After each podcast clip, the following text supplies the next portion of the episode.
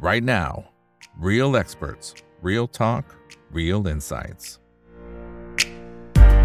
สวัสดีครับ สวัสดีเพื่อนๆนักลงทุนทุกคนนะครับ นี่คือไรนาวบายอีกบรรพททุกเรื่องที่นักลงทุนต้องรู้นะครับ และสำหรับวันนี้แน่นอนครับ ต้องเป็นเรื่องของเฟดที่มีการประกาศขึ้นอัตราดอกเบี้ยนโยบายขึ้นมา 0.25%นะครับก็เป็นไปตามที่ตลาดคาดเพียงแต่ว่าการส่งสัญญาณมันก็จะมีบางอย่างอยู่เหมือนกันนะครับที่เราจะต้องมาวิเคราะห์ทำความเข้าใจ เพราะมันจะมีผลกระทบต่อทั้งเศรษฐกิจโลกรวมไปถึงสัปดาห์ถัดไปก็จะมีการประชุมกนง.ด้วยนะครับก็อาจจะมีผลหรือไม่อย่างไร ตอนนี้เราก็จะเห็นหลาย ๆ ธนาคารกลางเนี่ยนะครับก็ทยอยขึ้นดอกเบี้ยละวันนี้ธนาคารกลางสวิสยังไปต่อนะฮะ ถึงแม้ว่าอาจจะมีประเด็นเรื่องของเครดิตสวิสเนี่ยก็ยังขึ้นดอกเบี้ย 0.5%ใช่ไหมครับอ่าแล้วก็ฟิลิปปินส์เองก็ขึ้น 0.25%ล่าสุดเมื่อสักครู่นี้นะครับก็เป็นธนาคารกลางอังกฤษนะครับที่ขึ้นอีก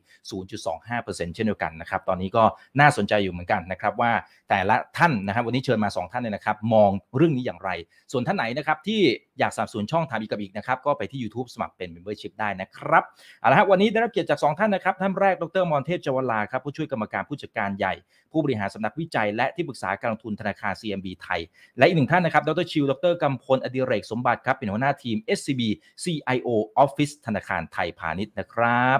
สวัสดีครับ สวัสดีทั้งสองท่านนะครับ สวัสดีครับ ครับก็จริงๆแล้วไม่ได้ผิดคาดแต่อย่างไรนะครับในแง่ของการขึ้นดอกเบี้ยของเฟดในรอบนี้นะครับก็ขึ้นเล็กน้อยนะครับ0.25%เพียงแต่ว่าถ้าไปดูสินทรัพย์เสี่ยงทั่วโลกก็มีจังหวะของการแกว่งพอสมควรเลยทีเดียวนะครับอ่าเดี๋ยวดูภาพนี้กันก่อนนะฮะอันนี้ขึ้นมา 0.25%เพราะฉะนั้นก็จะอยู่ที่ 4.75จนถึง5%นะครับก็ดูแล้วอาจจะยังไม่ได้ตื่นเต้นอะไรมากมายนะครับแต่ทีนี้พอ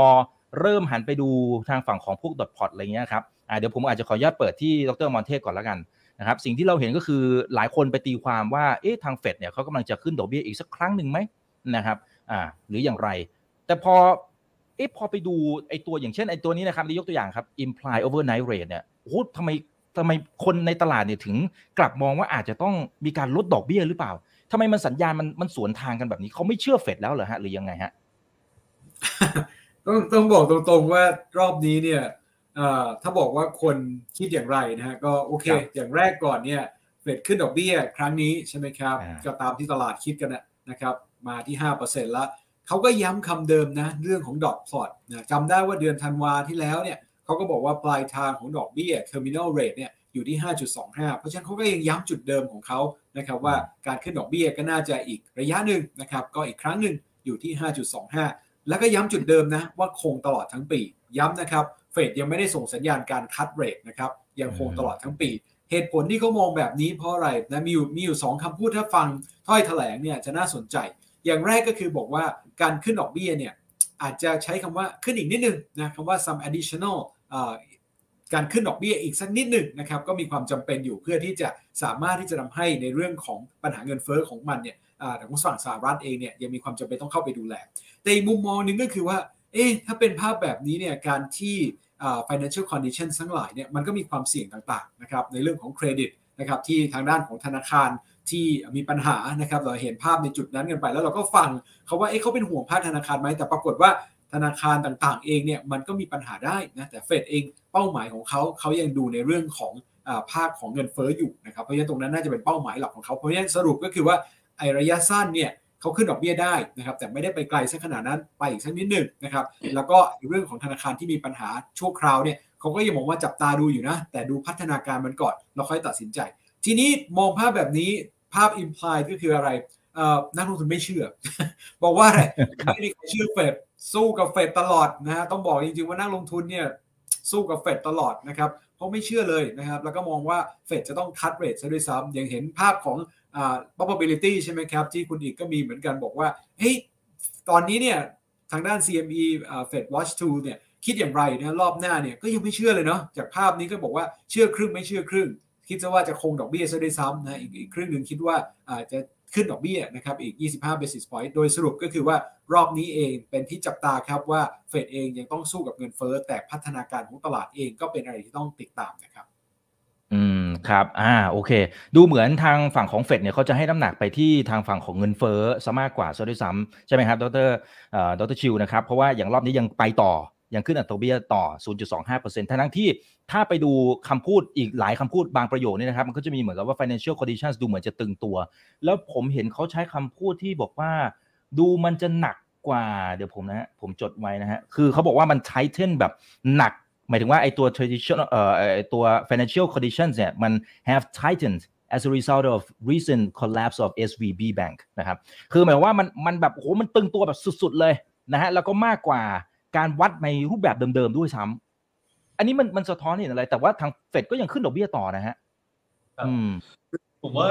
การประชุมรอบนี้เนี่ยเอิ่มถ้าเราจะแยกเป็น 3 ประเด็นใหญ่ ๆ นะครับ ที่ที่ธนาเอ่อตัวตลาดอยากจะทราบจากเฟดเนี่ย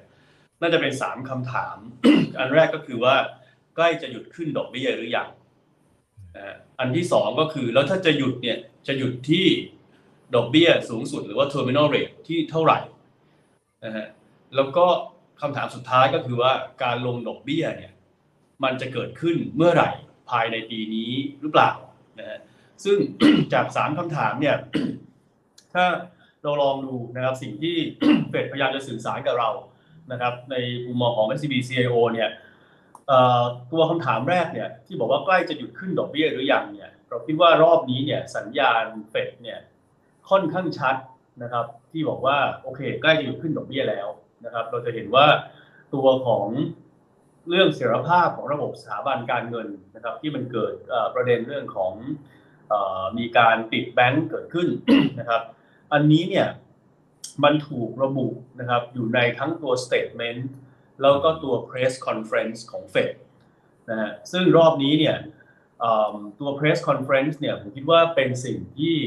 ตลาดเนี่ยได้ข้อมูลค่อนข้างมากจาก Fed อาจจะมากกว่าตัว statement ด้วยซ้ำนะฮะอย่างที่คุณดิพูดเมื่อสักครู่เนี่ยนะครับว่าตัวของภาคธนาคารในสหรัฐเนี่ยพอมันมีประเด็นเรื่องของอการแห่ไปถอนเงินเกิดขึ้นนะครับ จนกระทั่ง ต้องได้รับความช่วยเหลือจากทางการเนี่ยนะฮะตัวเจพาวประธานเฟดก็ใช้ตัวอย่างเนี้ยเป็นตัวบอกเลยว่าไอเหตุการณ์แบบเนี้ยนะฮะธนาคารพาณิชย์เนี่ยเขาจะต้องความเข้มงวดนะครับในการปล่อยสินเชื่อมากขึ้นในระยะข้างหน้านะฮะแล้วจริงๆในคำถามจากทางสื่อมวลชนที่ถามประธานเฟดเนี่ยเรื่องเกี่ยวกับมาตรการการเข้าไปตรวจสอบธนาคารขนาดกลางขนาดเล็กเนี่ย เจพาวเองก็พูดค่อนข้างชัดว่าจะต้องมีการเข้าไปตรวจสอบนะครับ แล้วก็กฎระเบียบอะไรที่มันเคยยกเว้นไว้ให้นะฮะในอนาคตก็อาจจะมีการยกเลิกการยกเว้น เพราะฉะนั้นพอยกเลิกการยกเว้นเนี่ยก็หมายความว่าธนาคารกลางทษเอ่อโทษทีนะธนาคารพาณิชย์ขนาดกลางขนาดเล็กเนี่ยจะต้องทำมาตรฐานทางบัญชีเนี่ยคล้ายๆหรือว่าเหมือนกับธนาคารพาณิชย์ขนาดใหญ่นะฮะซึ่งอันเนี้ยมันจะทำให้ ความเข้มงวดในการปล่อยสินเชื่อ ความเข้มงวดในการลงทุนของธนาคารขนาดกลางขนาดเล็กเนี่ยเข้มข้นขึ้นนะฮะพอเข้มข้นขึ้นเนี่ยการปล่อยสินเชื่อก็อาจจะทำได้ยากขึ้นนะภาวะการเงินก็ตึงตัวขึ้นไปอีกนะซึ่งอันนี้เจพาพูดชัดเจนว่ามันก็คล้ายๆกับการผลของมันเนี่ยคล้ายๆกับการขึ้นดอกเบี้ยไปแล้วนะฮะเพราะนั้นประเด็นเนี้ยผมคิดว่าตัวเจพาวเนี่ยพยายามบอกนะครับว่า เรื่องของการขึ้นดอกเบี้ยนะครับจะมีน้ำหนักของทั้งเงินเฟ้อ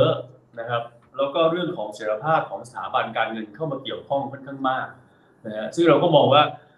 หลังจากที่ขึ้นไปเมื่อคืนเนี่ยนะครับจริงๆแล้วอาจจะมีการขึ้นได้อีกแค่ครั้งเดียวในเดือนพฤษภาคมการประชุมนะฮะแล้วก็คงต้องพอสแล้วนะฮะซึ่งก็หมายความว่าดอกเบี้ยสูงสุดก็จะไปอยู่ที่ประมาณสักตามดอทพลอตเนี่ยคือ 5.1ใช่ไหมฮะ ซึ่งตอนเนี้ยมองว่าไอ้ตัว terminal rate เนี่ยก็จะอยู่ประมาณสัก5ถึง5.25นะฮะซึ่งเอ่อจริงๆแล้วก็เป็น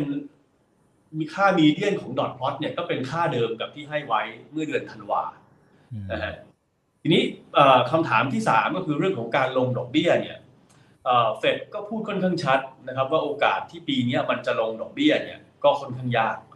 นะฮะเพราะว่าเรื่องของเงินเฟ้อเนี่ยเขาก็ยังให้น้ำหนักอยู่ นะครับจะเห็นว่าใน statement ใน press conference เองก็มีการพูดถึงประเด็นว่า สิ่งที่เขาต้องการจากเงินเฟ้อก็คือต้องการให้เงินเฟ้อเนี่ยเข้าใกล้2%นะฮะแต่ทีนี้ถ้าเราไปดูว่าโอเคอะถ้าปีนี้อาจจะไม่ได้ลงดอกเบี้ยนะครับปีถัดๆไปเนี่ยการลงดอกเบี้ยจะเป็นยังไงนะฮะสิ่งที่เฟดพยายามบอกเราก็คือว่าช่วงของการลดดอกเบี้ยเนี่ยน่าจะเข้ามาประมาณปี 2024 ไม่ใช่ครึ่งหลังของปีนี้นะฮะ และการลงดอกเบี้ยเนี่ยก็จะต่อเนื่องนะครับทั้งในปี 2024 แล้วก็ 2025 นะครับสาเหตุก็เพราะว่าเงินเฟ้อเนี่ยมันเริ่มลงมาใกล้ 2%อาจจะยังไม่แตะ 2%แต่เริ่มเข้าใกล้นะครับ 2%ภาคเศรษฐกิจเนี่ยชะลอตัวลงอย่างชัดเจน เริ่มตั้งแต่ปีนี้นะครับ แล้วก็ปีหน้าเนี่ยการฟื้นตัวก็ไม่ได้ทำได้ดีเท่ากับสิ่งที่เขาคาดไว้เมื่อเดือนธันวาคมนะครับ เพราะฉะนั้นตอนเนี้ ถ้ารวมๆกันในช่วง 2024-2025 เนี่ย เฟดตอนนี้ดอทพอตบอกว่าจะลดดอกเบี้ยประมาณ 200 basis point นะครับ ค่ามีเดียนของดอทพอตเนี่ยจาก 5.1 ก็จะไปอยู่ที่ 3.1 นะครับ ซึ่งอย่างที่ดรมอนเทพเรียนเมื่อสักครู่นะครับว่า ตลาดอาจจะไม่ได้เชื่อเฟดตอนนี้นะครับ ตลาดเองถ้าเราไปดูตัวตัวของ CME Group เนี่ยนะครับ การคาดการณ์เฟดเนี่ยก็มองว่าภายในปีนี้ จะมีการลงดอกเบี้ยนะครับ ซึ่งผมคิดว่าปัจจัยหลักๆเลยก็คือว่า ตัวเศรษฐกิจเนี่ย มันจะรับผลของ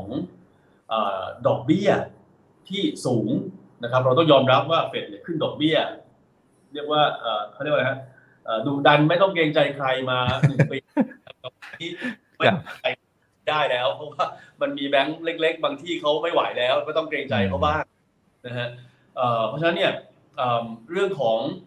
ผลกระทบตรงนี้นะครับ บวกกับความเข้มงวดของภาวะทางการเงิน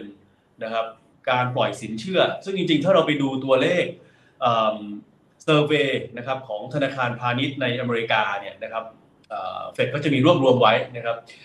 เราจะเริ่มเห็นความเข้มงวดของการปล่อยสินเชื่อเนี่ยตั้งแต่ช่วงไตรมาส4ปีที่แล้ว แล้วก็มีการเพิ่มมาตรฐานความเข้มงวดขึ้นนะครับ ซึ่งพอเกิดเรื่องของ SVB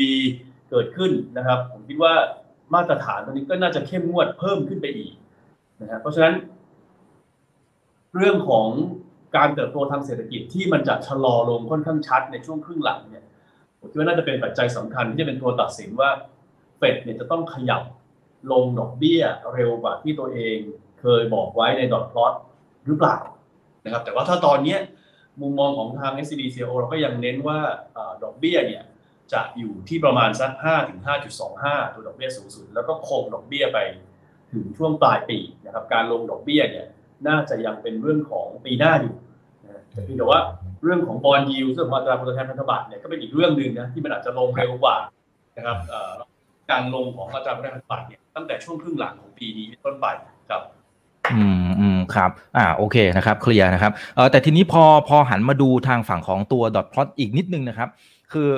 มันมันจะเห็นว่าโอเคค่ามีเดียนเนี่ยมันมันก็ดูเหมือนจะขึ้นได้อีกสักครั้งหนึ่งนะครับหมายถึงความเห็นของของคณะกรรมการเนี่ย แต่ว่ามันมันดูมันเหมือนมีแพมแพมขึ้นไปโซนบนไหมฮะใช่ไหมครับตั้งตั้งหลายท่านเนี่ยนะครับมันมันสะท้อนความกังวลอะไรครับดรมอนเทพที่ทางเฟดเองบางท่านหลาย ๆ ท่านด้วยนะครับ ก็จะยังดูเหมือนกับว่าอยากจะขึ้นดอกเบี้ยไปมากกว่า ที่มีการส่งสัญญาณตัวค่ามีเดียนที่เราเห็นอยู่ครับ ก็ ลองคิดง่ายๆนะครับว่าในใครที่เทรดในตลาดทุนเนี่ยเดือนมีนาคมเนี่ย เป็นยังไงบ้างฮะบุ๋หวาไหมฮะตอนต้นเดือนมึนฮะมึนนะครับไม่รู้เหมือนนั่งรถไฟเหาะขบวนไหนนะฮะตอนต้นเดือนจำได้ว่าคุณเจมส์เจอร์มพาวเวลเนี่ยเพิ่งจะมาพูดกับทางด้านของรัฐสภา ยังบอกอยู่เลยบอกว่าเงินเฟ้อมันมาแรงถูกไหมครับโอ้ขึงขังด้วยนะฮะขึงขังมากเสียงเข้มเลย เงินเฟ้อถูกไหมครับ ตัวเลขเงินเฟ้อก็ยังไม่ได้เปลี่ยนนะ ล่าสุดออกมาอยู่ที่ 6%บวก 0.4%มันอนมันสูงที่สุดในรอบ 5 เดือน มันแปลว่าอะไรแปลว่าเงินเฟ้อมันยังไม่จบนะ ปัญหาเงินเฟ้อยังเร่งอยู่ถูกไหมครับ แล้วพอเสร็จปุ๊บนะฮะคนก็คิดว่าดอทพอร์ตปลายปีจะไปอยู่ที่นู่น เท่าไหร่ฮะ6%ซะด้วยซ้ำถูกไหมห้าจุดเจ็ดห้าบางคนบอกโอ้นี่ขึ้นไปถึงกลางปี แล้วจะไม่ลงแล้วนะฮะที่บอกว่า CME Fed Watch Tools เนี่ยก็เทไปบอกว่าปลายปีไม่ลดดอกเบี้ยแล้วนะฮะ สถานการณ์เหวี่ยงไปเลยนะครับอตอนนั้นบอลยิวพุ่งขึ้นไปเลย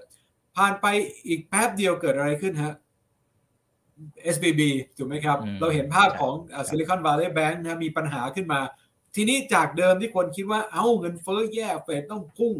เทกลับมาอีกด้านหนึ่งบอกว่าอ้าวตอนนี้ขึ้นดอกเบี้ยแรงเห็นไหมขึ้นดอกเบี้ยแล้วมัน break something ใช่ไหมครับ break the bank แล้วแบงค์มีปัญหาแล้วนะฮะแล้วแบงค์จะลามแล้วเกิด contagion แล้วแล้วคนพยายามโยงภาพเข้าไปสู่เครดิตสวิสซึ่งมันคนละประเด็นกันนะ แต่มองภาพแบบนี้ปุ๊บบอกว่าอ้าวนี่อเมริกาต้องมาดูแลแล้วล่ะ ปัญหาแบงก์แต่ลืมไปว่าเงินเฟ้อยังอยู่ไหม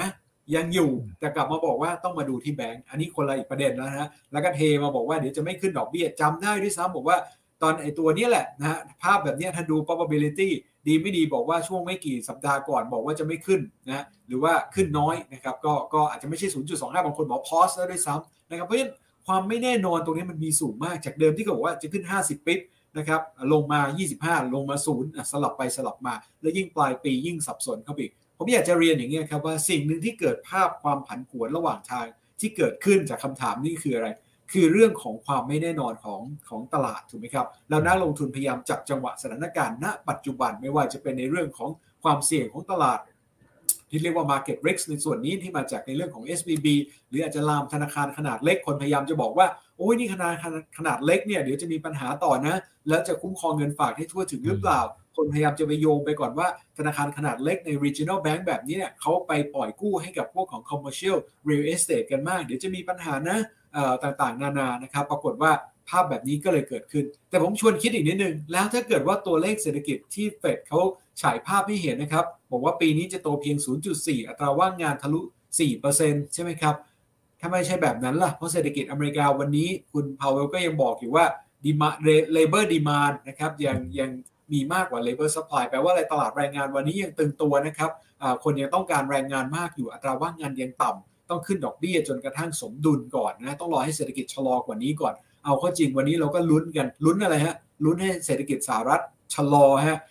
นักเศรษฐศาสตร์จะแช่งฮะแช่งให้คนว่างงานเยอะๆเป็นล้าน 2 ล้าน ทำไมต้องใจร้ายขนาดนั้น เพราะว่าจะให้ตลาดแรงงานมันสมดุล wage growth หรือการเติบโตของค่าจ้าง จะได้ไม่ต้องเยอะนะ wage growth มันสูงขึ้น คนที่คนที่มีปัญหาหนักสุดคือคนนี้นะมีบอกสิคนนี้คือใคร คุณอลิซาเบธวอร์เรนครับ โอ้โห โจมตี คุณเจอโรมพาวเวลอย่างหนักเลยนะฮะ มาแบบระลอกแล้วระลอกเล่านะฮะ เมื่อวานก็ทวีตอีกสักรอบหนึ่งเลยนะครับบอกคุณเจอโรมพาวเวลนี่แหละคือต้นเหตุ เดี๋ยวจะทำให้คนอเมริกันตกงานเป็นล้านคน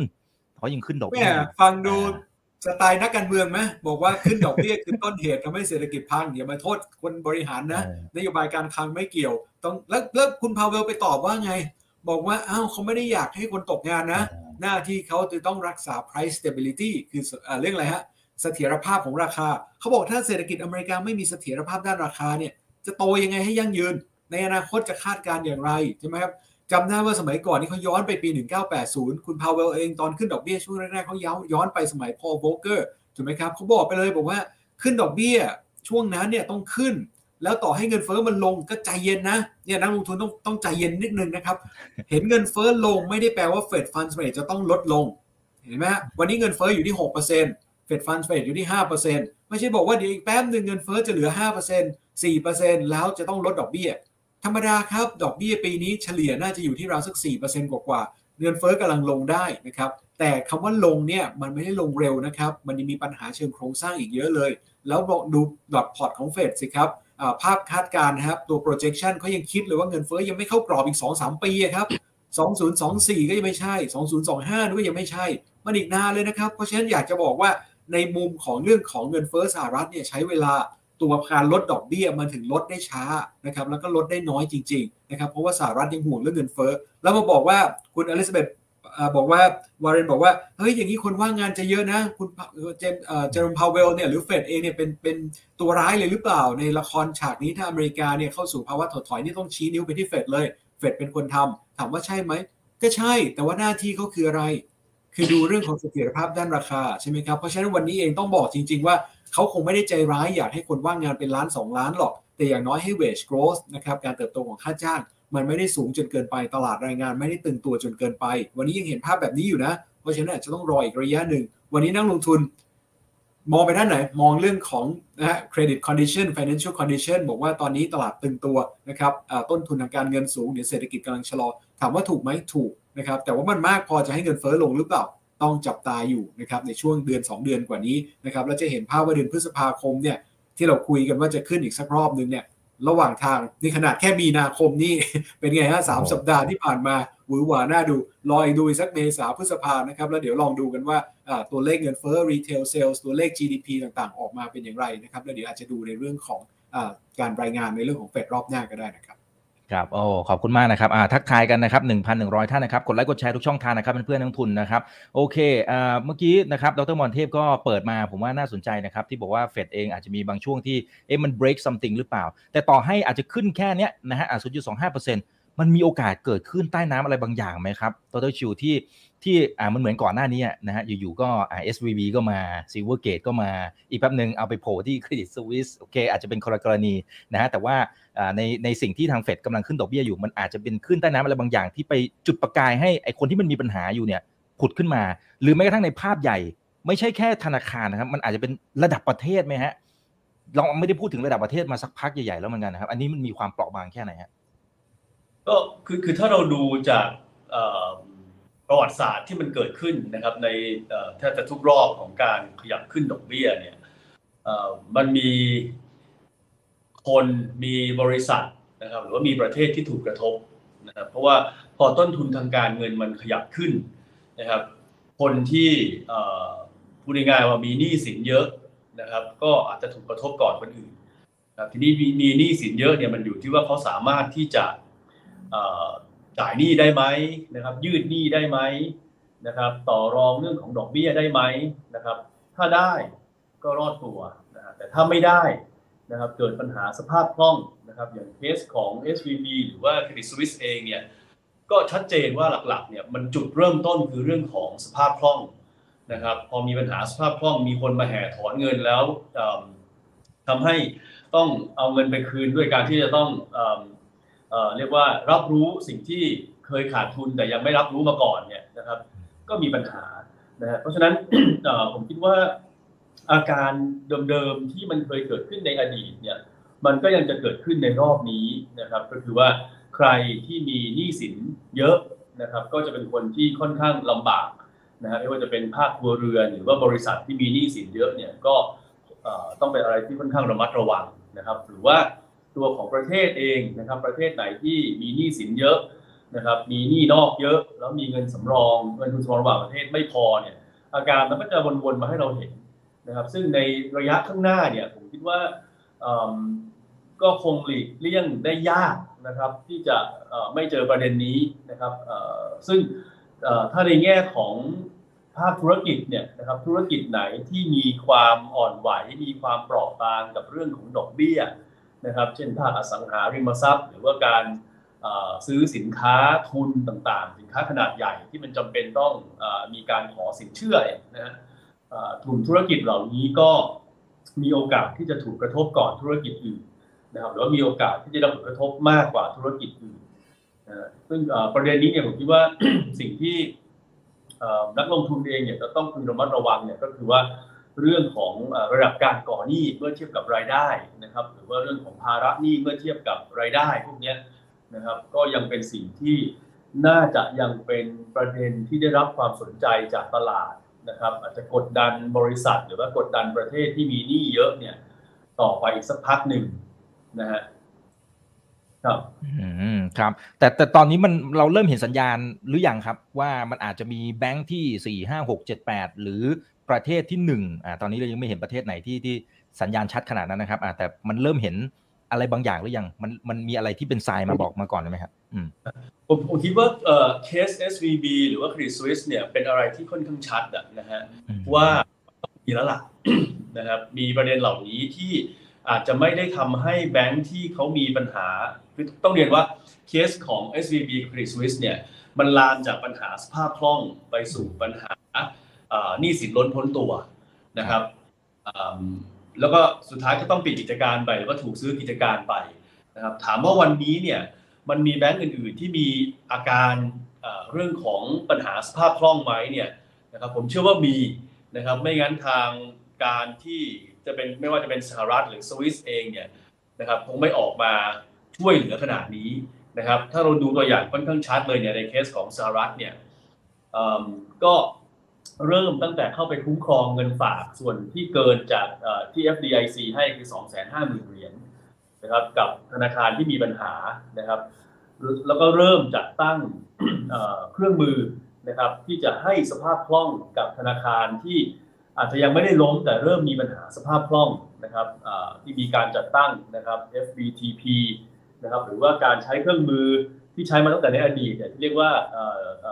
discount window ในการให้สภาพคล่องกับธนาคารนะฮะแต่ว่าข้อสังเกตหนึ่งที่ที่อยากจะตั้งนะครับ ก็คือว่าที่ผมเคยคุยกับคุณอีกเมื่อเมื่อของสามสี่วันที่แล้วนะครับว่า รูปแบบของความช่วยเหลือในรอบนี้เนี่ยไม่ว่าจะเป็นเคสของสหรัฐนะครับ หรือว่าสวิตเซอร์แลนด์ก็ตามเนี่ยมันมีความแตกต่างจากครั้งก่อนๆก็คือว่าเขาเลือกช่วยหรือว่าเลือกอุ้มเนี่ย ผู้ฝากเงินเป็นหลัก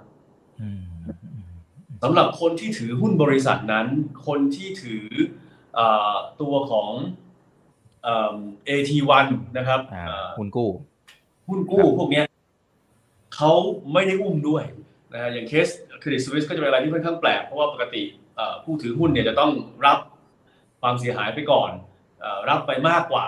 นะครับ แต่กลายเป็นคนที่ถือ AT1 เนี่ยการรับ ความเสียหายไปมากกว่าผู้ถือหุ้นนะครับแต่อันนี้ก็อาจจะมีอะไรที่ซับซ้อนมากกว่าที่เรารู้นะครับ แต่ว่าทั้งหลายทั้งปวงเนี่ยผมว่าประเด็นหนึ่งที่เราอยากจะเน้นว่ามันเป็นบทเรียนของการเข้ามาอุ้มเข้ามาช่วยเหลือภาคการเงินรอบนี้ก็คือว่า เขาไม่ได้อุ้มทุกคนนะฮะเขาอุ้มผู้ฝากเงินเป็นหลักนะฮะเพราะฉะนั้นเนี่ยมันก็ยิ่งทำให้ นักลงทุนอย่างเราๆท่านๆเนี่ยนะครับจะต้องระมัดระวังเพิ่มขึ้นไปอีกว่าหลังจากนี้เนี่ยธนาคารที่มีความเสี่ยงด้านสภาพคล่องนะครับมีฐานทุนที่จะต้องเผชิญความเสี่ยงประเภทนี้นะครับ ก็อาจจะเริ่มนอกจากเรื่องของสภาพคล่องเนี่ยก็ต้องมายุ่งอยู่กับโอกาสที่จะถูกดาวเกรดนะครับ ตัวของอันดับความน่าเชื่อถือหรือว่าแนวโน้มความน่าเชื่อถือนะครับ บวกกับต้นทุนทางการเงินของบริษัทเหล่านี้ ก็จะขยับสูงขึ้นนะฮะซึ่งทั้งนี้ทั้งนั้นเนี่ยผมคิดว่าทางการเองเนี่ยตอนนี้ก็ก็ก็จะบอกว่าสบายใจได้ระดับหนึ่งก็อาจจะพูดได้ไม่เต็มปากนะเราก็ยังเห็นข่าวอยู่ทุกวันว่าเอ๊ะเรื่องของเงินฝากในสหรัฐเนี่ยทางการสหรัฐจะเข้ามาประกันนะครับ เข้ามาประกันเงินฝากให้เนี่ยมากน้อยแค่ไหนในรูปแบบไหน นะครับคือพูดง่ายๆว่าตราบใดที่มันยังมีประเด็นเหล่านี้อยู่เนี่ยผมคิดว่าตลาดก็อาจจะยังมีความกังวลกับเรื่องของภาคการเงินนะครับ ซึ่งมันก็จะลามไปถึงเรื่องของภาคธุรกิจ แล้วก็เรื่องของประเทศต่างๆนะครับตัวภาคธุรกิจเนี่ยผมคิดว่าตอนนี้ตลาดเริ่มให้ความสำคัญให้ความสนใจกับภาคอสังหาริมทรัพย์ในหลายประเทศในทางสหรัฐเองเนี่ยเราก็เห็นว่าตัวของราคาบ้านนะครับ ตัวของยอดขายบ้านเนี่ยก็ ชะลอลงมาค่อนข้างชัดเจนนะครับตัวราคาบ้านเนี่ยโดยปกติในสหรัฐก็จะไม่ค่อยชะลอเท่าไหร่ ยกเว้นเวลามีวิกฤตนะครับแต่ว่ารอบนี้เนี่ยด้วยความที่ดอกเบี้ยมันขยับขึ้นไปเร็ว แล้วก็แรงมากๆเนี่ยเราก็เริ่มเห็นราคาบ้านที่ลงมานะครับหรือถ้ามองในในในฝั่งของประเทศเกิดใหม่ emerging countries เนี่ยใกล้ๆบ้านเราเนี่ยนะครับตัวของภาคอสังหาริมทรัพย์ริมทรัพย์ในเวียดนามเนี่ย ก็ก็ก็เราก็เห็นเรื่องของความเสี่ยงที่ที่สูงขึ้นนะครับ อาจจะไม่ได้รุนแรงจนกลายมาเป็นวิกฤตนะครับ แต่เราคิดว่าในระยะสั้นเนี่ยก็ยังเป็นประเด็นที่คงต้องจับตาค่อนข้างมากนะครับสำหรับภาคสังหาริมทรัพย์ในเวียดนามครับ ครับ อ่า โอเค นะครับ เดี๋ยวอันนั้นเดี๋ยวแยกเซสชันเป็นอีกอันหนึ่งนะครับ อันนั้นก็เป็นเรื่องใหญ่พอสมควรนะครับ โอเคนะครับ นี่คุณอัครบอกดู interview นี้นะฮะ สนุกดีนะครับ โอเค อีกท่านหนึ่งบอกว่าขอบคุณสำหรับคำเตือนที่ดร.อมรเทพมาออกรายการผมเมื่อวันก่อน น่าจะอ่า case SVB นะครับ ไอ้รอบนู้น ไอ้ไอ้ แรก ๆ เลยครับที่ที่เกิดประเด็นกันนะครับเขาบอกว่ารอบนั้นทำให้รอดนะขายทันนะครับโอเคนะยินดีด้วยยินดีด้วยนะครับอ่าทีนี้ทีนี้พอหันกลับมามองตรงนี้หน่อยครับพอดีเผลอแป๊บเดียวนี้เราคุยกันครึ่งชั่วโมงแล้วนะครับตัวเป้าหมายนะฮะตัวเป้าหมายของเฟดที่มีการประกาศสำหรับทั้ง GDP นะครับจะเห็นว่าจริงๆ มันดูเหมือน projection จะลดลงใช่ไหมครับจากเดิมมองว่าปีนี้ 0.0.5%นะครับก็ดูเหมือนจะเหลือแค่ 0.4%นะครับเอ๊ะใช่ไหมฮะ ตัวเลขผมดูถูกหรือเปล่าเนี่ยใช่ครับถูกนะฮะโอเคนะครับดูมันน้อยมากเลยโอเค แล้วก็เงินเฟ้อเนี่ยดูเงินเฟ้อจะยังคงขยับขึ้นมาอีกสักเล็กน้อยนะครับจากเดิมมอง 3.5 กลายเป็น 3.6เปอร์เซ็นต์อย่างนี้เราเราพูดได้เต็มปากหรือยังดรมอนเทพว่าอันนี้มันคือ stagflation หรือเปล่าครับ stagflation ไหมผมว่ายังนะครับคือคือคือถ้าภาพแบบนี้อย่างแรกต้องต้องต้องเตือนก่อน เตือนอีกรอบหนึ่ง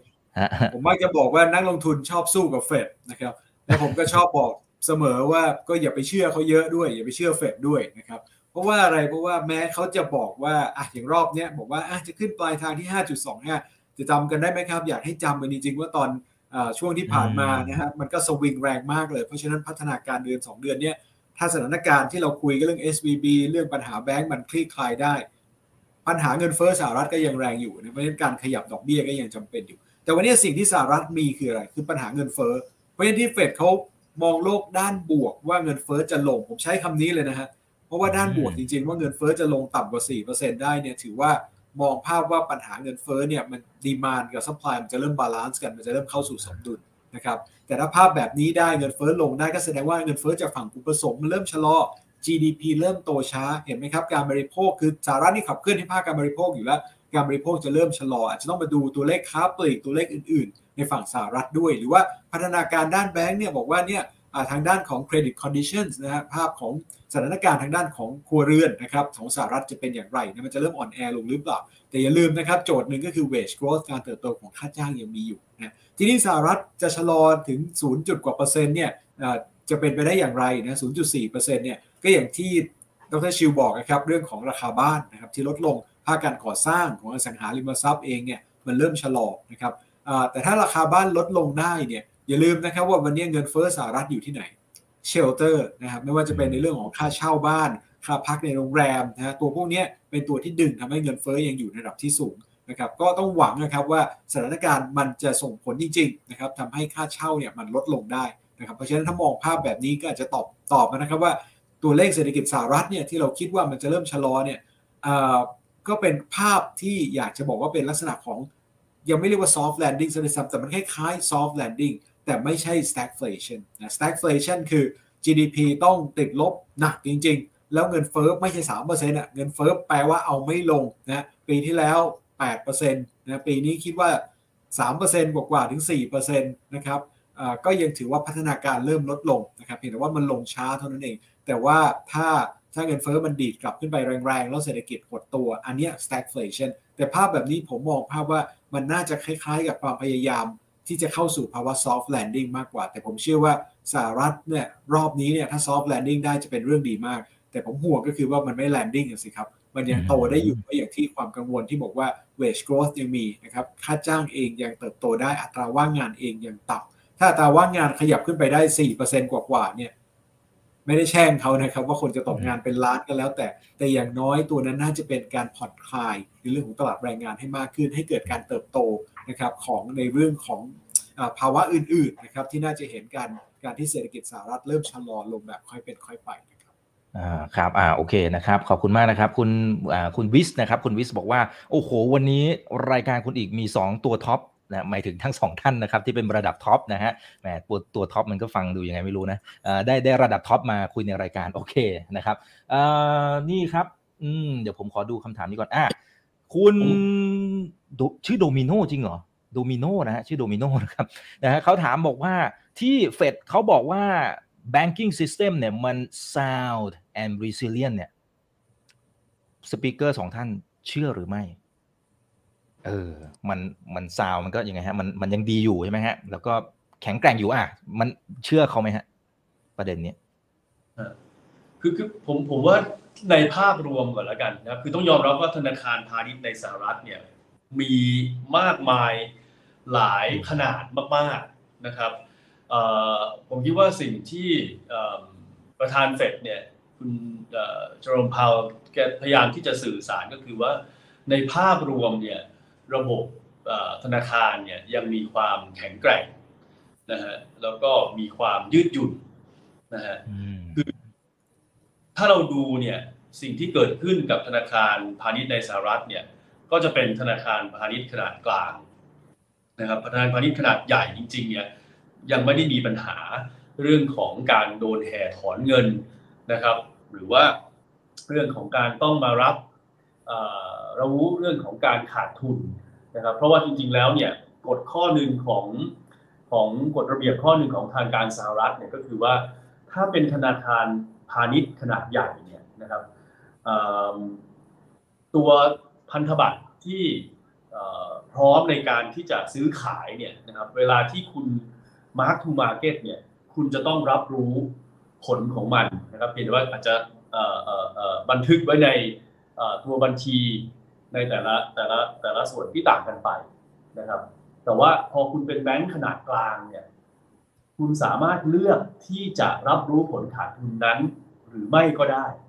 นะครับซึ่งเคส SVB เนี่ยเป็นตัวอย่างว่าเขาไม่เลือกที่จะรับรู้นะครับภาษาที่เรียกว่า opt out ออกมาจากจากหลักเกณฑ์นี้นะเพราะฉะนั้นผมคิดว่าสิ่งที่เจพาวพยายามจะบอกเราก็คือว่าภาพรวมเนี่ยมันยังโอเคนะครับแต่ว่าใน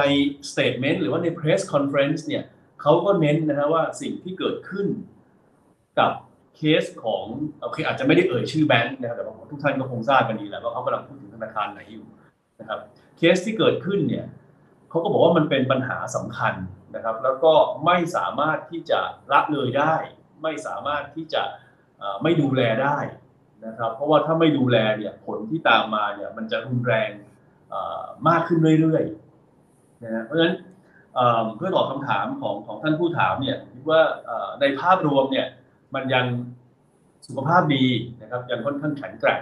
แต่ถามว่ามันมีคนที่เริ่มมีปัญหาไหมมี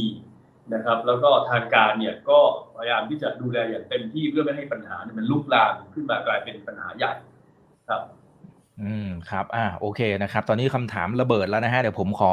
ไล่คำถามทีละช่องทางแล้วกันนะครับ อ่า คุณพิพัฒน์นะครับ บอกว่าขอสอบถามดรทั้งสองท่านหน่อยนะครับ มีโอกาสไหมที่พอเชน่ารีโอเพนนิ่งนะครับ อ่า ไปถึงเปิดประเทศนะครับ จะส่งออกเงินเฟ้อกลับไป แล้วก็ทำให้สุดท้ายแล้วเนี่ยนะครับเงินเฟ้อในอเมริกายุโรปเนี่ยมันลงยากกว่าที่คิด แล้วก็อีกท่านหนึ่งบอกว่าหลายประเทศเนี่ยเงินเฟ้อมันลงแล้วทำไมอังกฤษยุโรปมันเอาไม่ลงฮะอ่าดรมอนเทพมองอย่างไรครับหมายถึงเงินเฟ้อนะครับเมื่อสักครู่นี้ครับครับเรื่องจีนก่อนนะจีนนี่มองเป็นทั้งสองด้านเลยนะครับ เพราะว่า China's reopening เนี่ยบางคนเขาบอกว่าเนี่ยพอเปิดแล้ว ทางด้านของเงินเฟ้อสหรัฐน่าจะลดลง เพราะเหตุผลคืออะไรมันเริ่มมี supply ของนะครับเข้าไปสู่ที่ผลิตที่จีนได้จีนเริ่มเปิดเมือง โรงงานเริ่มเปิดถูกไหมครับ การผลิตต่างๆ เริ่มกลับมาโรงงานเริ่มประกอบออกมาสินค้าส่งไปที่สหรัฐ พอมีของมากขึ้นอย่าลืมว่าเงินเฟ้อเข้ามาจากอะไรของมันมาไม่พอถูกไหมครับพอ supply ออกมามากขึ้นให้มัน match กับ demand ราคามันก็เริ่มทรงตัวนะครับตรงนั้นก็จะเป็นส่วนหนึ่งที่ควรคิดว่าเงินเฟ้อมันจะลง แต่ผมตรงผมคิดต่อผมคิดต่างนะ เพราะอะไรเพราะผมคิดในอีกด้านหนึ่งก็คือว่าพอจีนเปิดเมืองเนี่ยจะยิ่งทำให้ความต้องการสินค้าต่างๆ มันมีมากขึ้น อย่าลืมว่าจีนเปิดเมืองเนี่ยสิ่งที่เกิดขึ้นคือราคาน้ำมันนะครับน่าจะขยับขึ้นนี่จริงคือความคิดที่จะมีก่อนไอ้เรื่องของความเสี่ยงเรื่อง recession ในฝั่งของสหรัฐและยุโรปนะครับแต่โดยภาพรวมเนี่ยเราเชื่อว่าเดี๋ยวอีกสักพักหนึ่งนะครับการที่จีนเปิดเมืองมามากขึ้น มีการเดินทางที่มากขึ้น commodity price ต่างๆ อาจจะขยับขึ้นได้ เพราะฉะนั้นนี่คือคำถามว่าจีนเปิดเมืองมันจะนำไปสู่ภาวะเงินเฟ้อยังไง ก็ผ่านช่องทางนี้แหละครับที่ราคาสินค้าโภคภัณฑ์อาจจะขยับขึ้นได้และนำไปสู่สิ่งที่เกิดขึ้นก็คือสหรัฐเองแทนที่เงินเฟ้อจะลงอาจจะลงได้ยากนะครับทีนี้กลับมาอีกคำถามก็คือเรื่องของฝั่งยุโรป ผมก็ยังคิดว่ามันเป็นปัญหาเรื่องของการเติบโตของค่าจ้างนะครับหรือว่า ตัวปัญหา supply กับ demand ที่มันยังไม่ match กันอยู่นะครับตรงนั้นเองอาจจะมีผลเหมือนกัน ส่วนเรื่องก่อนหน้าที่ความกังวลเรื่องเอเนจีคอสทั้งหลายนะครับราคาพลังงานที่จะดันให้สู่เงินเฟ้อเร่งแรงเนี่ยเราก็เห็นเหมือนกันไม่ใช่ว่าไม่เกิดนะครับเราเห็นในเรื่องของค่าไฟในฝั่งของอังกฤษนะครับหรือว่าในฝั่งของยุโรปเองที่มีราคาพลังงานที่ยังสูงนะครับตัวนั้นก็ยังเป็นตัวหนึ่งที่ยังกดดันเงินเฟ้อเขาได้นะครับ อืมครับ อ่า โอเคนะครับ ขอบคุณนะครับ เดี๋ยวผมขออันถัดไปนะฮะ อ่า นี่เขาบอกว่าตอนนี้ดูเหมือนความเสี่ยงเรื่องสงครามเนี่ยในตลาดหมายถึงในในแต่ละประเทศมันดูจะเข้มข้นมากขึ้นนะครับ จีนเนี่ยก็จับไม้จับมือกับประเทศนั้นประเทศนี้มากขึ้น อ่า เราจะเห็นเขาไปเป็นกาวใจในหลาย ๆประเทศหลาย ๆ คู่แล้วใช่ไหมครับ อ่า ตรงนี้เขาบอกว่าความเสี่ยงตรงนี้ทั้งสองท่านมองอย่างไร และอาจจะทำให้เศรษฐกิจโลกนี่แหละ ไอ้ตรงนี้แหละ มันคือจุดที่ทำให้ถึงจุดจบหรือเปล่า เออ มัน มันขนาดนั้นไหมฮะ สงครามก็ผมผมคิดว่าตอนนี้เนี่ยนะครับในแง่ของท่าทีของจีนเองนะครับ หรือว่าสหรัฐนะครับหรือว่าในเคสของรัสเซียแล้วก็ยุโรปเนี่ยนะฮะถ้าเราดูเนี่ยท่าทีรายวันที่ออกมาเนี่ยมันก็มีความต้องเรียกว่าไงเข้มข้นนะครับขึงขังต่อกันมากขึ้นเรื่อยๆ นะครับ แต่ในในในในอีกมุมหนึ่งเนี่ยนะครับ ในแง่ของด้านเศรษฐกิจ ในแง่ของการลงทุนนะฮะจะบอกว่าเขาไม่จับมือกันแล้วเนี่ย ผมว่าก็พูดได้ไม่เต็มปากนะครับเพียงแต่ว่ารูปแบบนะครับ การค้าการลงทุนหรือว่าการถ่ายทอด ความรู้เรื่องเทคโนโลยีขั้นสูงต่างๆเนี่ยอันเนี้ยมันมีการตั้งแง่ตั้งเงื่อนไขกันเกิดขึ้นค่อนข้างชัดเจนนะฮะเพราะฉะนั้นเพื่อตอบคำถามของของท่านผู้ชมเนี่ยนะฮะผมคิดว่า คือเราคงต้องแยกแต่ละประเด็นออกมาก่อนนะฮะว่าเรื่องของสินค้าที่ค้าขายเรื่องของการลงทุนในธุรกิจไหนที่ มันยังดำเนินต่อไปนะครับ หรือว่ากลุ่มไหนที่มันมีการตั้งเงื่อนไขขึ้นมาอย่างชัดเจนนะครับไม่ว่าจะเป็นเงื่อนไขทางภาษี หรือว่าเงื่อนไขที่ไม่ใช่ภาษีนะครับมันก็กลับไปคล้ายๆกับที่เราเห็นกันในช่วง 4-5 ปีที่ผ่านมาตั้งแต่ก่อนโควิดนะครับว่ามันอาจจะมีเรื่องของสงครามการค้า เรื่องของสงครามเทคโนโลยีนะครับ กลุ่มธุรกิจพวกนี้นะครับผมคิดว่าโอกาสที่จะได้รับผลกระทบจากการตั้งเงื่อนไขต่างๆเนี่ยอันนี้ค่อนข้างชัดเจนแต่ทั้งหลายทั้งปวงเนี่ยเวลาที่มันมีการทะเลาะกัน มันมีการชะลอหรือว่าหยุดค้าขายกันเนี่ยของประเทศสองประเทศเนี่ย แต่มันก็อาจจะมีกลุ่มประเทศอื่น หรือประเทศอื่น ๆ ที่ได้ประโยชน์จากการที่เขาทะเลาะกันก็ได้นะครับผมคิดว่าตอนนี้เนี่ยสิ่งที่เกิดขึ้น ระหว่างจีนกับสหรัฐนะครับ หรือว่าระหว่างรัสเซียกับยุโรปเนี่ยมันก็มีคนได้ประโยชน์จากการที่ประเทศเหล่านี้ทะเลาะกันแล้วต้องการที่จะเรียกว่าอย่างกระจายความเสี่ยงในแง่ของพื้นที่การผลิตนะครับ วันนี้เนี่ยเราอาจจะยังเห็นฝุ่นตลบเรื่องของดอกเบี้ย เรื่องของมีธนาคารที่เปราะบางเนี่ยนะครับ แต่พอท้ายที่สุดเนี่ยผมเชื่อว่าพอประเด็นเหล่านี้มันเริ่มซาซาลงเนี่ยถ้าเราลองดูข่าวอื่นๆ ที่อาจจะไม่ได้รับความสนใจมากนักตอนนี้จริงๆแล้วเนี่ยการเปลี่ยนถ่ายการเปลี่ยนของห่วงโซ่อุปทานโลกตอนนี้ผมคิดว่ากำลังเข้มข้นมากๆนะครับ เราจะเห็นนักลงทุนต่างชาติเนี่ยนะครับ เข้ามาดูภูมิภาคอาเซียนของเรามาไทยครับทั้งทั้งเวียดนามเนี่ยเยอะขึ้นเรื่อยๆ เพราะว่าการ diversify ออกจากจีนเนี่ยผมคิดว่าอันนี้เป็นสิ่งที่โอ้ค่อนข้างเข้มข้นเลยตอนนี้ครับอืมอืมครับอ่าโอเคนะครับ เดี๋ยวเท่าที่ดูเวลาอาจจะอีกสักสองสามคำถามนะครับ โอเค เดี๋ยวขอดูหน่อยนะครับ อืมอ่าท่านนี้นะครับเขาบอกว่าแล้วการที่ทางฝั่งของอเมริกาขึ้นดอกเบี้ย อังกฤษขึ้นดอกเบี้ยสวิตเซอร์แลนด์ขึ้นดอกเบี้ยที่คุณอีกเกินไปตอนต้นรายการได้นะครับอ่าโอเคพอยก็คือว่ามันมีผลต่อบ้านเรายังไง กรงท่านจะว่ากันอย่างไรนะนะครับ ที่เราค่อยๆขึ้น ค่อย ๆ ขึ้นเนี่ย จะยังค่อยๆขึ้นอยู่ไหมอ่า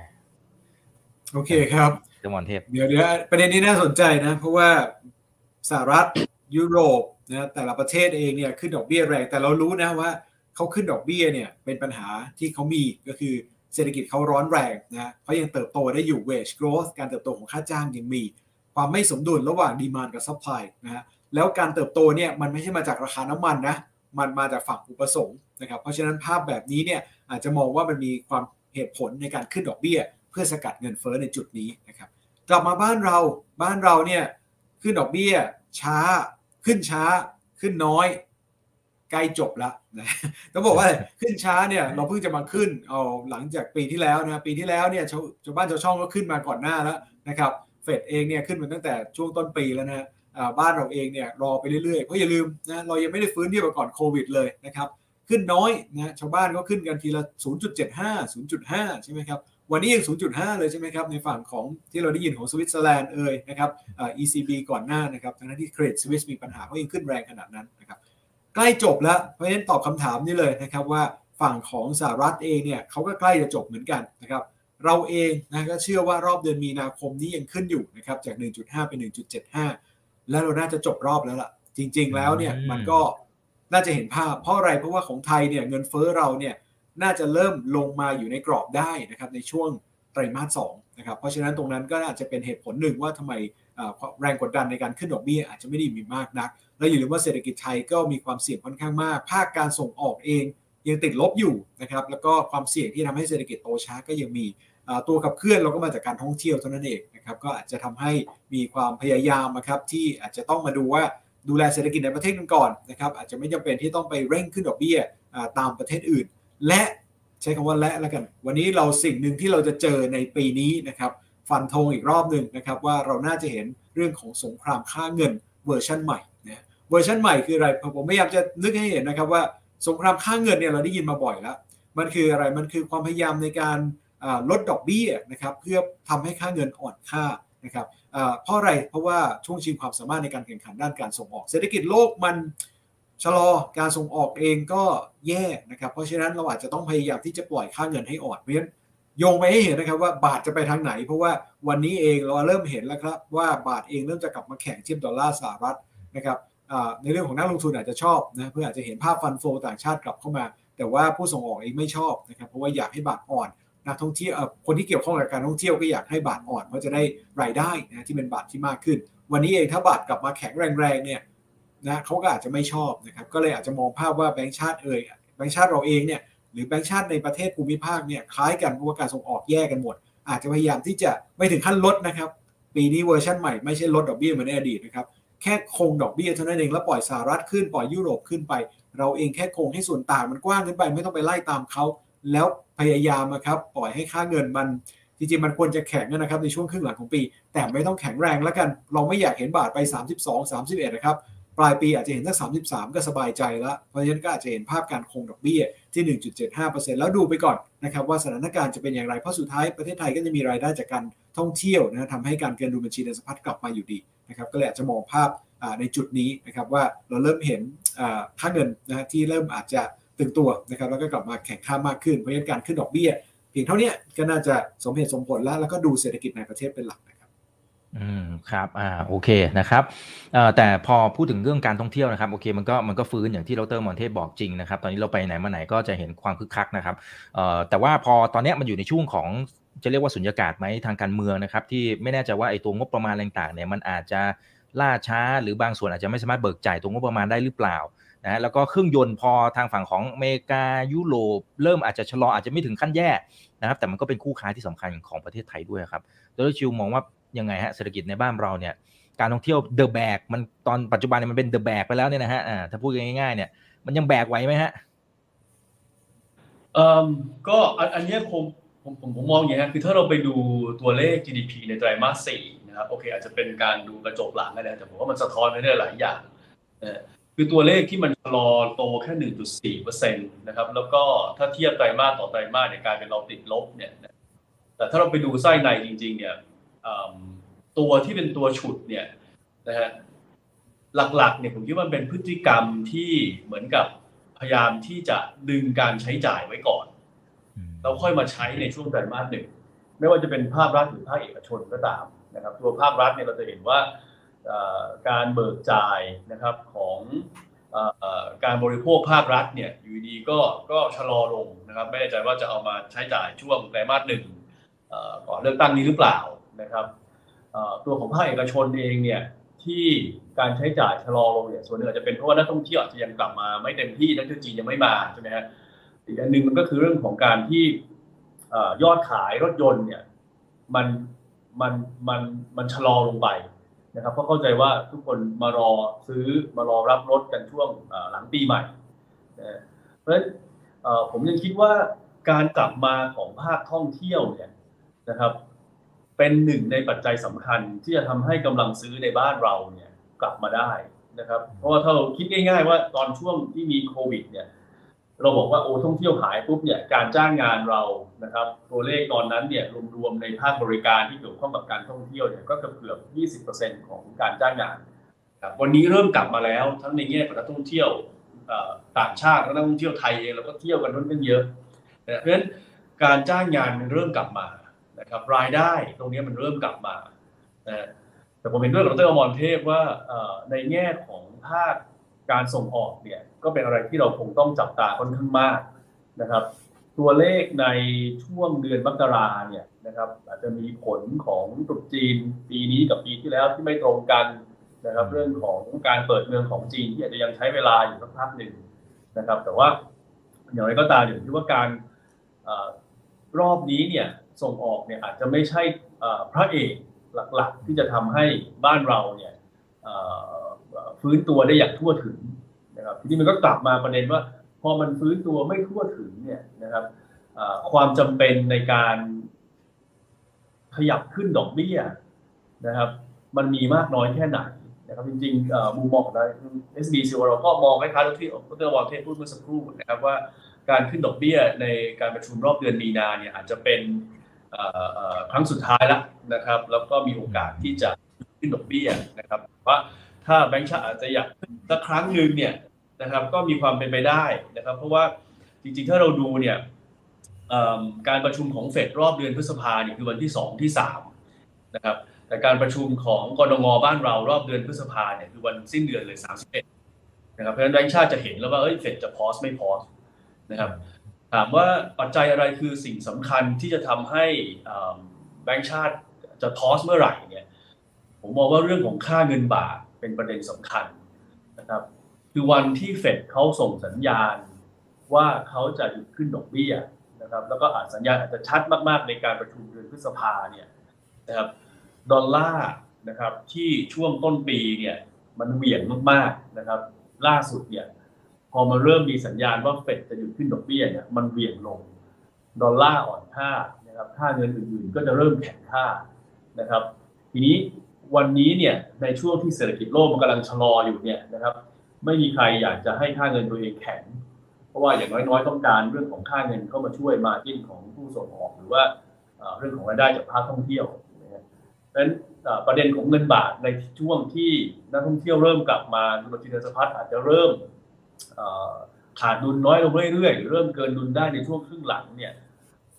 ถ้าบาทเริ่มแข็งค่าเร็วจนเกินไปเนี่ยนะครับ จะเป็นอีกปัจจัยหนึ่งที่ผมคิดว่ากรงก็คงต้องมองนะครับ ว่าเอ๊ะดอกเบี้ยเนี่ยมันมันมันถ้าขึ้นต่อไปอีกเนี่ย มันจะยิ่งทำให้บาทเนี่ยมันมันแข็งค่าขึ้นมาหรือเปล่าครับครับ อ่า โอเคครับ ขอบคุณครับ อาจจะท่านละหนึ่งคำถามนะครับ สุดท้ายนะครับ โอเค คุณรัตนชัยนะครับ บอกว่าไทย หมายถึงเงินเฟ้อไทยเนี่ย มันจะลงได้ไหมนะครับ เพราะนโยบายแต่ละพรรคการเมืองเนี่ย โอ้โห นะฮะเขาใช้คำว่าแจกเงินเลยนะครับนี่ประชานิยมหลาย ๆพรรคเลยนะฮะซึ่งเม็ดเงินมันก็อีกด้านหนึ่งคือเม็ดเงินมันก็จะสะพัดนะครับเงินเฟ้อมันก็อาจจะสูงขึ้นหรือเปล่า และอีกคนหนึ่งก็บอกว่าแต่ฐานะการคลังมันอาจจะมีปัญหาไหมถ้านโยบายของแต่ละพรรคการเมืองเอามาใช้จริงนี่มองสองมุมนะครับ อย่างแรกก็คือนโยบายที่หาเสียงเนี่ย จะมาใช้ได้เห็นผลหรือเปล่าในปีนี้นะครับ ผมคิดว่าไม่เห็นนะครับ เพราะว่าอะไรเพราะว่ากว่าจะเลือกตั้งเสร็จ กว่าจะมีรัฐบาลสมมติไม่ไม่ดีลองการทำลายแล้วกันนะครับเลือกตั้งนะครับพฤษภากว่าจะเปิดสภานะครับ อาจจะสิงหามีรัฐบาลสักกันยานะครับ ไม่ทันงบประมาณปีหน้านะที่จะมีการปรับกันรุนมากในช่วงไตรมาสสี่ดีวิดีล่าช้า อันนี้ก็คือความเสี่ยงหนึ่งแล้วล่ะนะครับ แล้วจะมาใส่เลยเนี่ยผมว่างบต่างๆเองอาจจะไม่น่าที่จะทำได้ แล้วหรือต่อให้ทำได้ก็ไปเห็นผลปีหน้าซะมากกว่าเพราะฉะนั้ปีนี้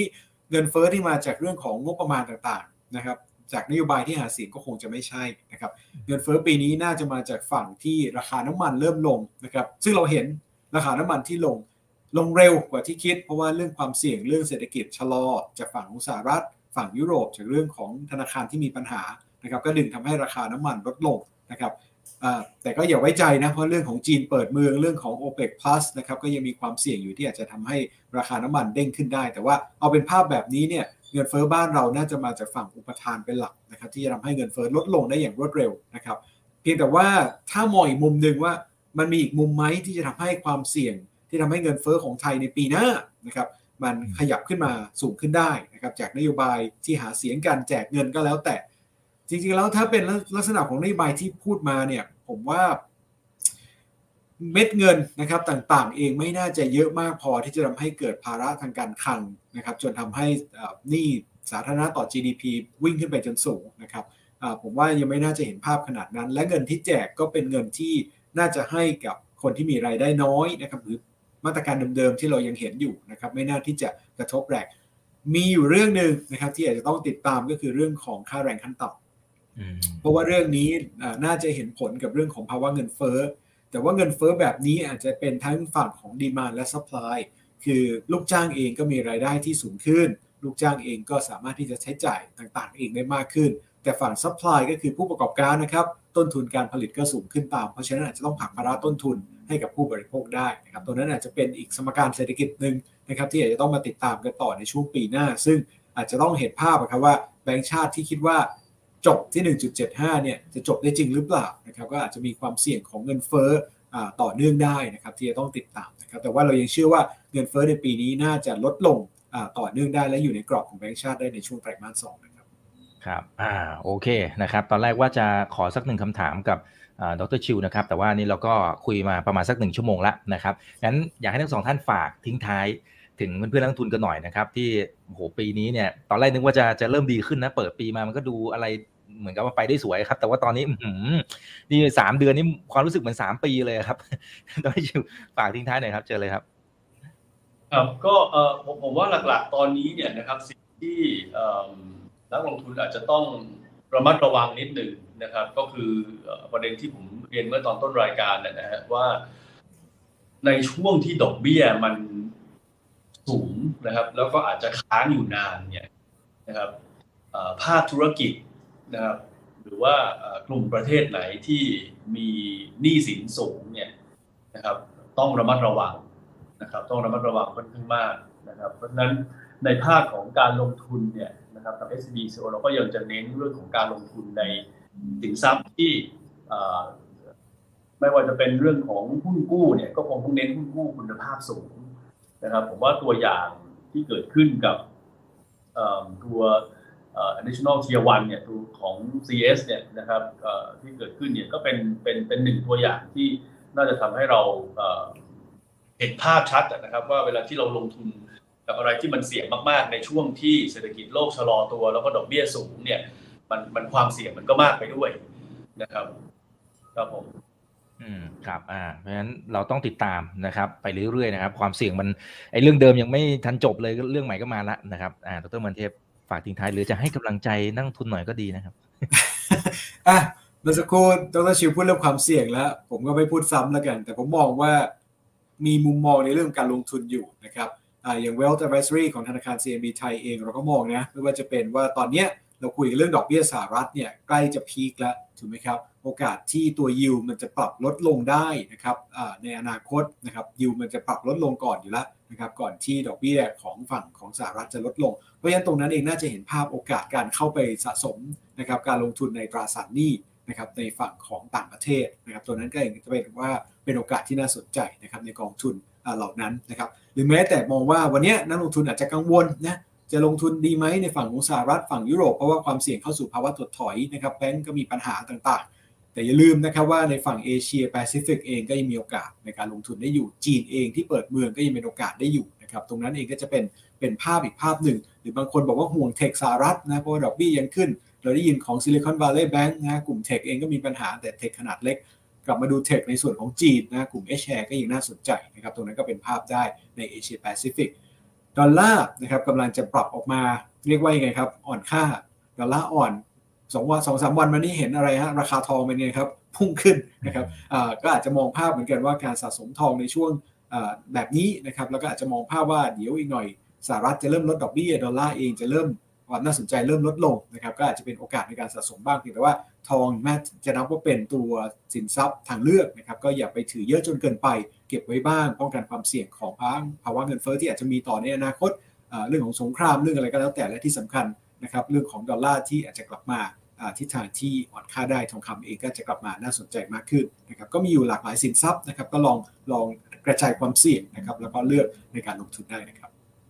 ความเสี่ยงก็มีแต่โอกาสก็มีซ่อนอยู่เสมอ เพราะฉะนั้นต้องทำกันบ้านแล้วก็ติดตามทั้งสองท่านรวมถึงรายการไรนาวด้วยนะครับ จะได้เห็นโอกาสในการลงทุนด้วยนะครับขอบคุณนะครับ ตอนนี้ยังอยู่กัน 1,450 ท่านนะครับ ขอบคุณมากเลยนะครับยังไงกดไลค์กดแชร์ทุกช่องทางนะครับนี่เป็นความรู้ดีๆ ที่นำมาฝากทุกท่านในค่ำคืนนี้นะครับครั้งหน้าเป็นเรื่องไหนเดี๋ยวรอติดตามกันนะครับสวัสดีทั้งสองท่านนะครับขอบคุณมากเลยนะครับขอบคุณครับคือไรนาวบายอีวันพศทุกเรื่องที่ทุกทุนต้องรู้ครับ สวัสดีครับ ถ้าชื่นชอบคอนเทนต์แบบนี้อย่าลืมกดติดตามช่องทางอื่นๆด้วยนะครับไม่ว่าจะเป็น Facebook, YouTube, Line Official, Instagram และ Twitter จะได้ไม่พลาดการวิเคราะห์และมุมมองเศรษฐกิจ และการลงทุนดีๆ แบบนี้ครับ อย่าลืมนะครับว่าเริ่มต้นวันนี้ดีที่สุด ขอให้ทุกท่านโชคดี และมีอิสรภาพในการใช้ชีวิต ผม อีกบรรพฒนาเพิ่มสุขครับ